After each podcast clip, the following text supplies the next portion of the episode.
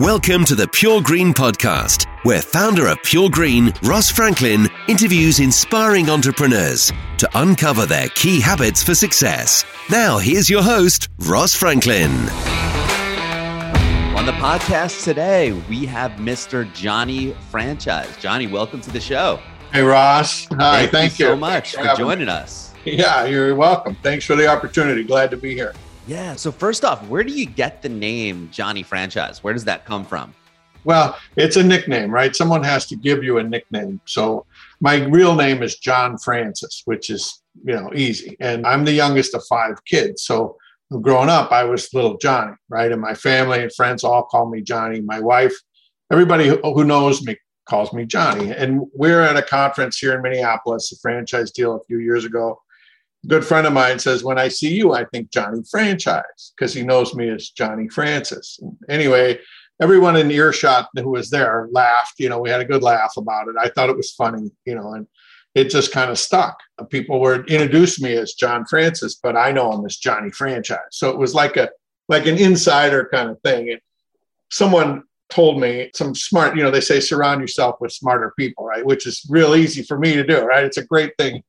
So someone smarter than me said, you know, you you know how lucky you are. I'm like, what do you mean? He said, that's gold, Johnny franchise. You've got a brand in a category that fits. You know, it's who you are.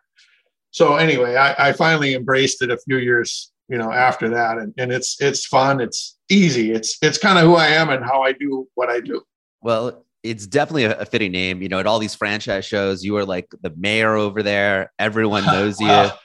Yeah, and I've been around it my whole life. You know, I can tell you my background real quick. You know, I, yeah. Tell us a little bit about your background and how you got into franchising. I grew up in a franchise system, right? I went, my dad was a barber here in Minnesota way back in the 50s. And in the 60s, they grew a brand here and it really worked. And someone said, Why don't you franchise it? He said, What's that? Right. And at the time, there were hotels and gas stations and restaurants and really not much else franchising. And they wound up franchising in the late 60s, early 70s and it worked right? They had good people working real hard and they had figured out a great model and really innovated the salon industry the barbershop industry back in those days.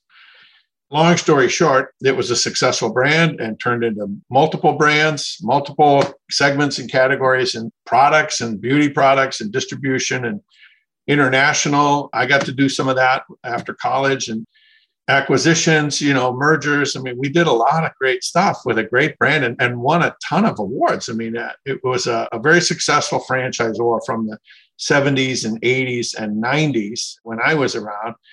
And we wound up selling that business in 1999. We had just over a thousand stores and we were publicly traded, right? That was like when it was easy to be a public company, you know, a long time ago.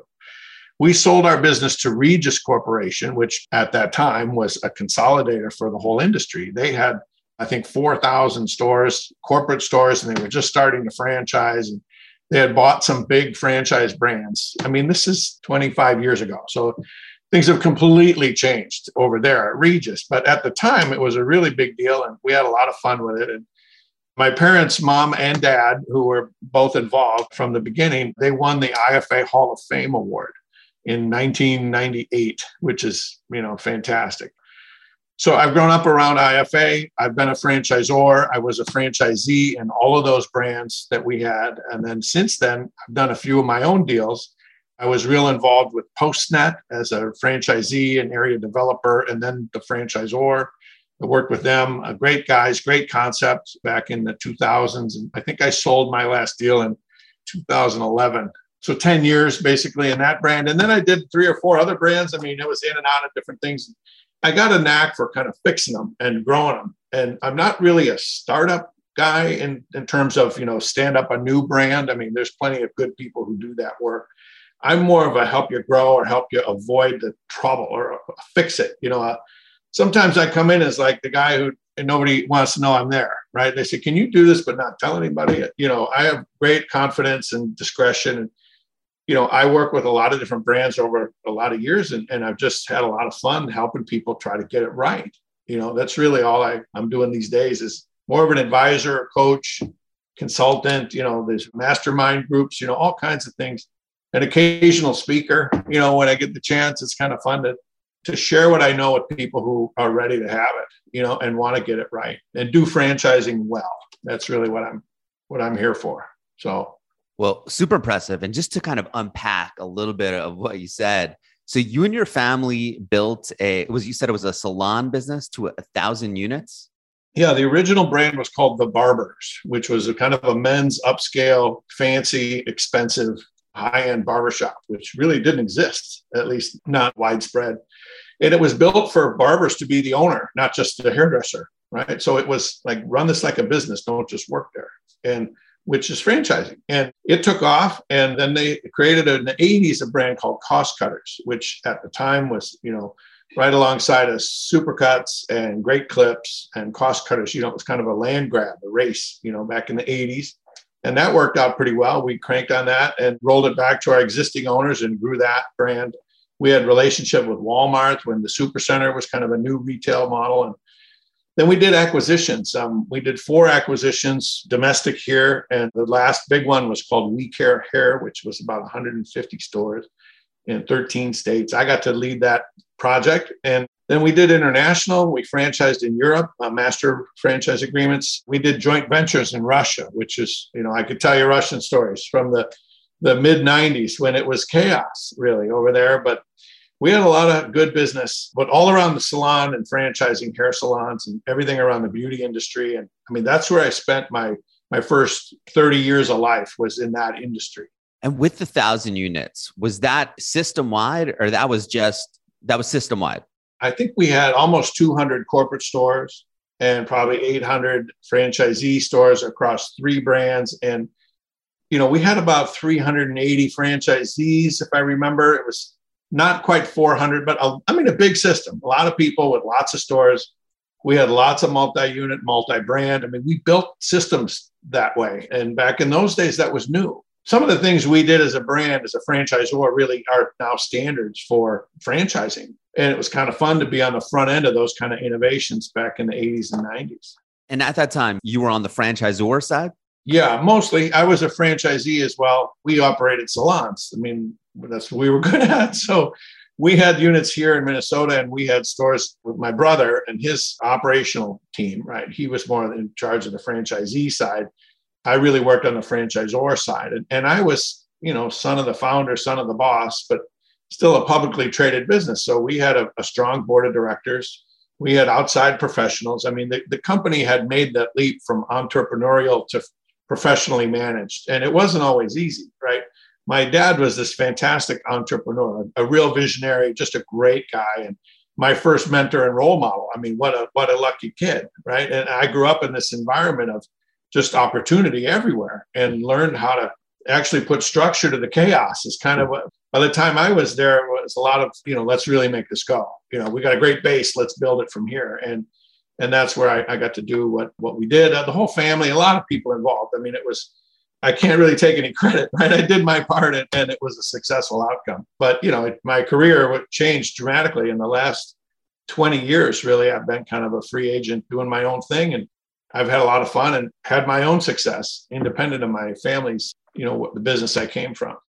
And so fast forward to today. So in the franchise world, you're active in helping both franchisors now as well as franchisees, correct? Right, right. Most of my clients are franchisors. They're brands that that are growing, are growing fast, or going through some kind of transition. Sometimes it's older brands, you know, all kinds of situations and opportunities. I say everybody's got something they could use some help with. And so I'm kind of a utility player. I, I can come into a situation and do an assessment relatively quickly. And I'm not really trying to buy anything or sell anything, or I just want to help people get where they're trying to go. So if I can figure out the situation, I work as a coach or an advisor. I serve on six boards, boards of directors, board of advisors for franchisors and a couple of franchisees, but big franchisees, you know, sophisticated operations that have a lot at risk. And they put a board in place to protect that business. And it's really fun to have that kind of value and kind of impact without actually working there, right? They got great people that do the work and run that business, but a good board kind of helps give them some ideas and strategies and keeps them from going down the wrong path sometimes. And with your clients who, who are franchisors, what trends do you see? Like, what are what are you really helping them with? Do you see any common themes that a lot of these franchisors need help with? What really depends on where they are in the, the life cycle. You know, a startup goes through its kind of growing pains and, you know, who do you hire first and how do you generate leads and how do you sell franchises? You know, how do you open stores? How do you scale for that growth? You know, startup is kind of a, a life cycle and depending on the people and the resources, you know, it can go real quick. It can go real it can be, you know, horrible or wonderful. There's a lot of variations in that early stage. So I'm more most experienced in the next stage, the growth stage, where they've kind of made it to a certain level and now they really want to break through. To be in a growth stage, how many units would you say that? Well, it depends on the model and the industry, but I would say usually 50 kind of as a floor and on their way to 100 or maybe just passing 100 or or 200 and, and i want to take them to double or triple the size and get to that 500 or 1000 because at those levels then it's a different ballgame. You know usually you get to three or four hundred you can start to do things that you couldn't afford to do before. And those are the things that can really make a quantum leap in performance which is what we did in the salon business what i've helped other brands do. And, and to have those resources makes it a lot more interesting than when you're struggling at the startup phase. You know it's a whole different environment. And it's fun to be able to recognize sort of how to get from one to the next that's my expertise is having the range and and the ability to point it out in a way that's you know doesn't make anyone feel stupid for not seeing it. That that was a compliment. I i was on a board meeting a couple weeks ago and, and someone gave me a great compliment. They said you help me see what i didn't see and you don't make me feel stupid for not seeing it. And i said well that's great. I guess thank you. You know that's a i guess a summary of a testimonial from a current client that knows me pretty well so so with with some of these clients who are in the growth stage, let's say 50 to 75 units, you mentioned there's ways to get them to 3 to 4x their growth. Can you dial in on what those specifics are? There's certain things, you know, trends and I don't know uh, what you'd call them, but just just things to look for, identify. And I don't want to say check the box, but like if a system's really going to make it, they've got some certain things. Number one, great people with high integrity. I've never seen anyone succeed who really didn't have high integrity and hard work. You know, the founders and the people behind the scenes, you got to have solid people with real values and hard work. Number one. Number two, the concept has to have something of, you know, competitive advantage. Just another one that's a look-alike like all the others really is hard to compete. You know, you have to have something significantly better or different to add real value to give the franchisee the advantage at the competitive level, street level, so to speak so something two or three you know the more of those kind of differentiators the points of leverage and, and advantage for that model right? That's lasting and, and competitively strong. You got to look for those. You don't want to be just another one like the last one because obviously they don't all make it right? I think uh, 80% plus never get to 100 units right? Less than i think it's 16% of franchise brands make it to 100 stores open which is just means there's a ton of carnage out there that's the sad part, I guess, but it's the reality. Hopefully they get bought or converted or whatever. You know, we did some of that in the salon business, but I think there's plenty of room for a great model. So those emerging brands, they need good people. They need a great concept that really is competitively advantageous. Then the commitment to the franchisee, I think is, you know, people talk about it, but it's real easy to lose sight, right? Some people get hung up on just growth and growth and growth and they forget about quality and sustainability and profitability. And how are your franchisees feeling about all this growth? You know it's one thing to open a store it's another thing to be successful and have a lasting growing strong business that's making an impact. I mean it's it's hard. Nothing's easy.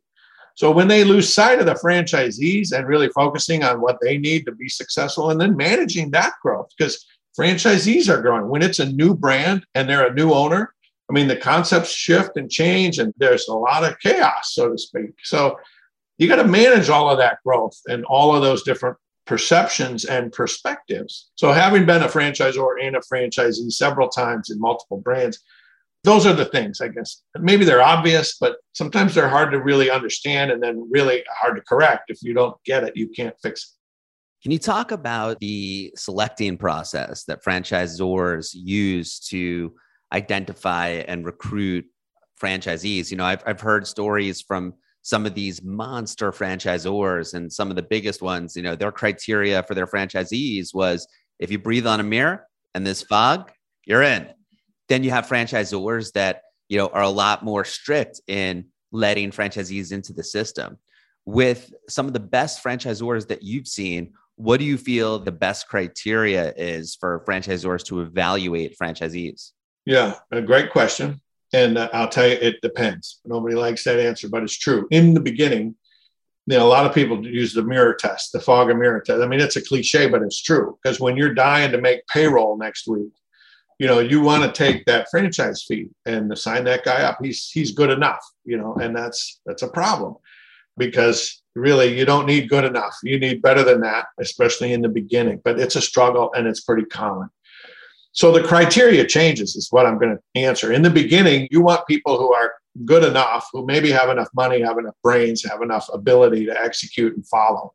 But you're probably not thinking about the, you know, most brands aren't thinking about the future five, ten years from now. What do I need as a franchisee? What do I want as a franchisee?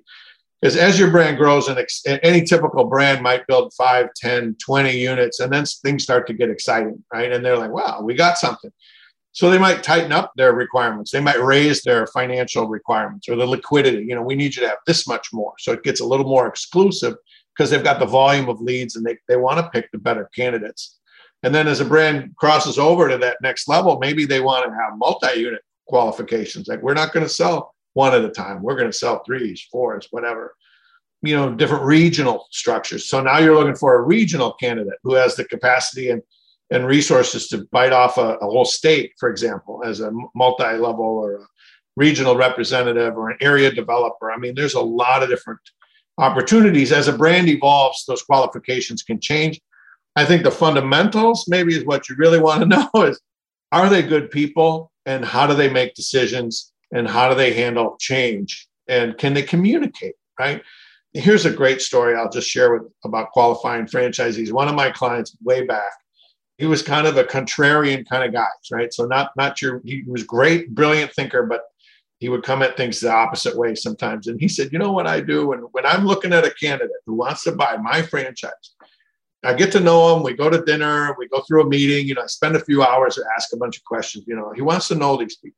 He said, then I think to myself, if we're at the airport and there's a big storm and the airport closes, there's one room with two beds. Would I share that room with this person or not?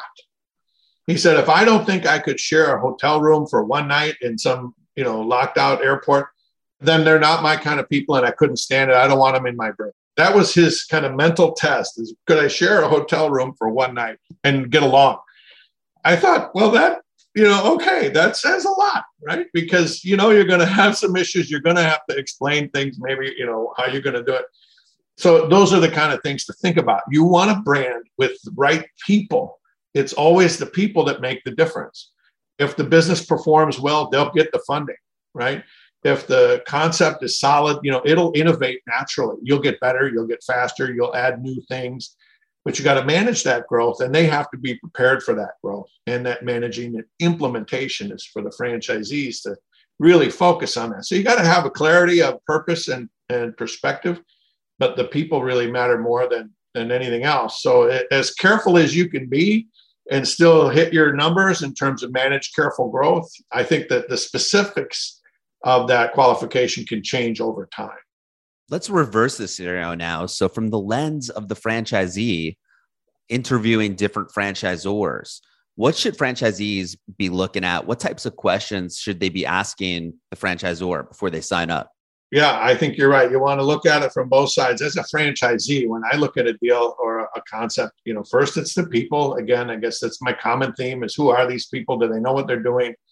Have they had any trouble before? How have they handled that trouble? I mean, it's okay to have trouble, but how do you handle it? Right? What kind of people are they? And then, you know, what's the business look like? I really study the financials. Is this a sustainable business? Are they going to be around in a couple years?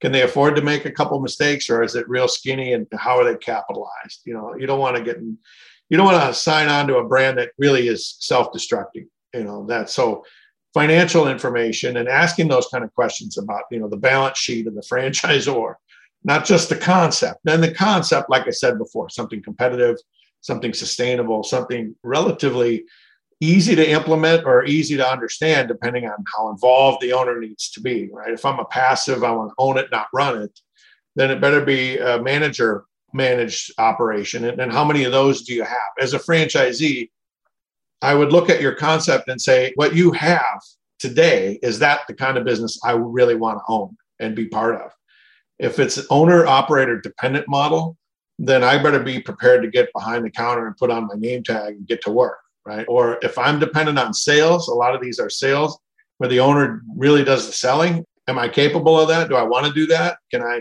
think I'm going to be good at that? You know, what's dependent on the owner? How how involved is the owner? Look for a model that suits your goals or your wants as a franchisee. Don't look for a model that doesn't fit. For example, I, have seen brands where a guy comes into a brand and says, "This looks great. I love it. Great people, great model. Everything's good." They buy one, and they say, "I'm going to have two or three or four of these." And I'm like, "Great. How many other people have two or three or four of these?" And he said, "None." So you're, let me just understand, you're going to be the first one to take this concept that's got lots of stores, and now you want to make it a multi-unit model so you can have the managers and run it that way. He said, yeah, yeah. And the point is, it really wasn't built that way, and he didn't have the training and the support and the infrastructure. So if you want to be a multi-unit owner and have five or ten of whatever the concept, how many other franchisees have five or ten of the same concept? You know, you want to buy what they're already doing not what you think they might be capable of in 10 years. You're buying what they have now. And then your job is to implement. So a franchisee needs to look for the people, the strength of the franchisor, a great concept, obviously, something they want to do. What's your role as the owner? And are you going to like that? Because that's what you're buying is, is that, that role as owner. And usually it's execution and implementation. And then I think, look at the other franchisees. Are these people I want to be associated with? because they're in your same business. And can I work with them? Can I learn from them? Can we share with each other? You know, what's the culture of that brand? To those franchisees, I say spend a day with a few of them and look what they do. And can you do that? You know, and would you be happy doing that? You know, I think some of that's real practical, but you know, I don't know if that helps answer the point of view. What do you look for as a franchisee? Uh, all those things, and then put myself in there. And really, if you can, try it on before you buy it. I spent a couple days with a franchisee. Said, "Look, I'll buy you breakfast, lunch, and dinner if I can just ask you questions all day." And he said, "Fine, I'll be your shadow. You know, come on down." And, and I did it right. And by the end of that, I knew that business. Right, I was ready, and I bought the deal and went to training, and I, I was a high performer. Right, because I knew exactly what I was getting into. What's your take on franchises that offer, you know, absentee franchisees versus hands-on operators? Out of all the franchises, what do you see more of? And with franchisees, where do they lean? Do you think most franchisees want to be absentee owners or hands on operators? Well, it's a good question, Ross. And I think generally what I see is most unit level franchises are owner dependent, owner operator. I mean, most things, the owner needs to be there or be very close. The true absentee model, I don't think really exists. I know brands and some of my clients and people I've got great relationships with have a concept where you keep your day job and you run this business on nights and weekends. And there's a manager operated model right? And that's some people are better suited but you still got to pay attention to that thing and it's going to interrupt your schedule. I mean you have to have some either some great vacation time built up or or you need a situation where if you need to attend to your business you can do that and still keep your day job. Those are out there but they're hard to find and when they really work hard they're hard to get into because i think everybody wants that so most franchisees take a more hands-on, especially in the beginning. You got to know the business and you got to launch well to build a momentum to hire the talent, the manager, and then run that business. But I think most franchisees, as they get successful and scale through the next levels of franchising, they they might have one, two, or three, and then you hire a regional manager, you get four or five, that gets a little easier to afford. You might want to build more in that brand and be a real multi-unit operator in a, in a major market. Depends on all the variables of demographics and resources and your capability as a franchisee. But then I see people want to buy a second brand. And you got to do the whole thing again, but realize now I'm not just keeping my day job. My day job is my first brand. And now I'm adding a second brand. I mean, is that really smart? I've seen people not do that very well. Either they pick it wrong and they get distracted and pour a bunch of money down a, a black hole, or or they get distracted, take their eye off the ball, the second business takes off, but the first one really suffers. And they wind up selling that and they keep one or the other. And you really, it's hard to do two. unless you're really good and there's some complementary, you know, points of leverage, I would say, where you can have things that are kind of look and feel maybe the back office and administrative structural stuff. But it's tough. It's tough. So I think that changes as a franchisee gets started and evolves through the brand and then scales that brand and then maybe considers other brands. There's a lot of points of leverage in a brand. If you get really good at, at a brand, I, I've seen more people have more success with just one go real deep and get into more units and really scale that thing. Because once you really know a model inside and out, you can create a real high performer and then acquire other units in that system that they just don't have the ability or the to scale. And so that's a great way to build a lot of equity. You know, but again, that's not for everybody. I mean, it's a lot of ways to do it. That's great. Well, super interesting hearing your perspective on this. And just to wrap things up, I got two last questions. So, can you just give us your best piece of advice? One for emerging franchisors, just if you can, one sentence, what's your piece of advice? And then on the other side, for franchisees, if you're talking to a franchisee, what's your best piece of advice? Okay, well, that's a great question. For the franchisor, I would say be careful and commit to your franchisees. If a franchisor commits to the franchisee being successful, they'll make it. Generally speaking, they'll it will come back to them and multiply like crazy. So that's for the franchisors is be careful and commit to your franchisees. For the franchisee, I would say the number one thing is implement, do not experiment. Run that business the way it was built to be run completely. Don't try new things and don't innovate without being very careful and talk to your franchisor. Let them innovate. That's what you pay them for. Your job is to implement and make it better and provide great feedback, but their job is to grow it and make it better. Your job is to run it and make the money. So that's the franchisee's point of view. That's a lot more than one line, Ross, but I hope you can edit that down. Maybe, no, you know? that, that was awesome. Johnny, thank you so much for, for coming on the show. We really appreciate it. Thank you, Ross. Anytime. I appreciate it as well.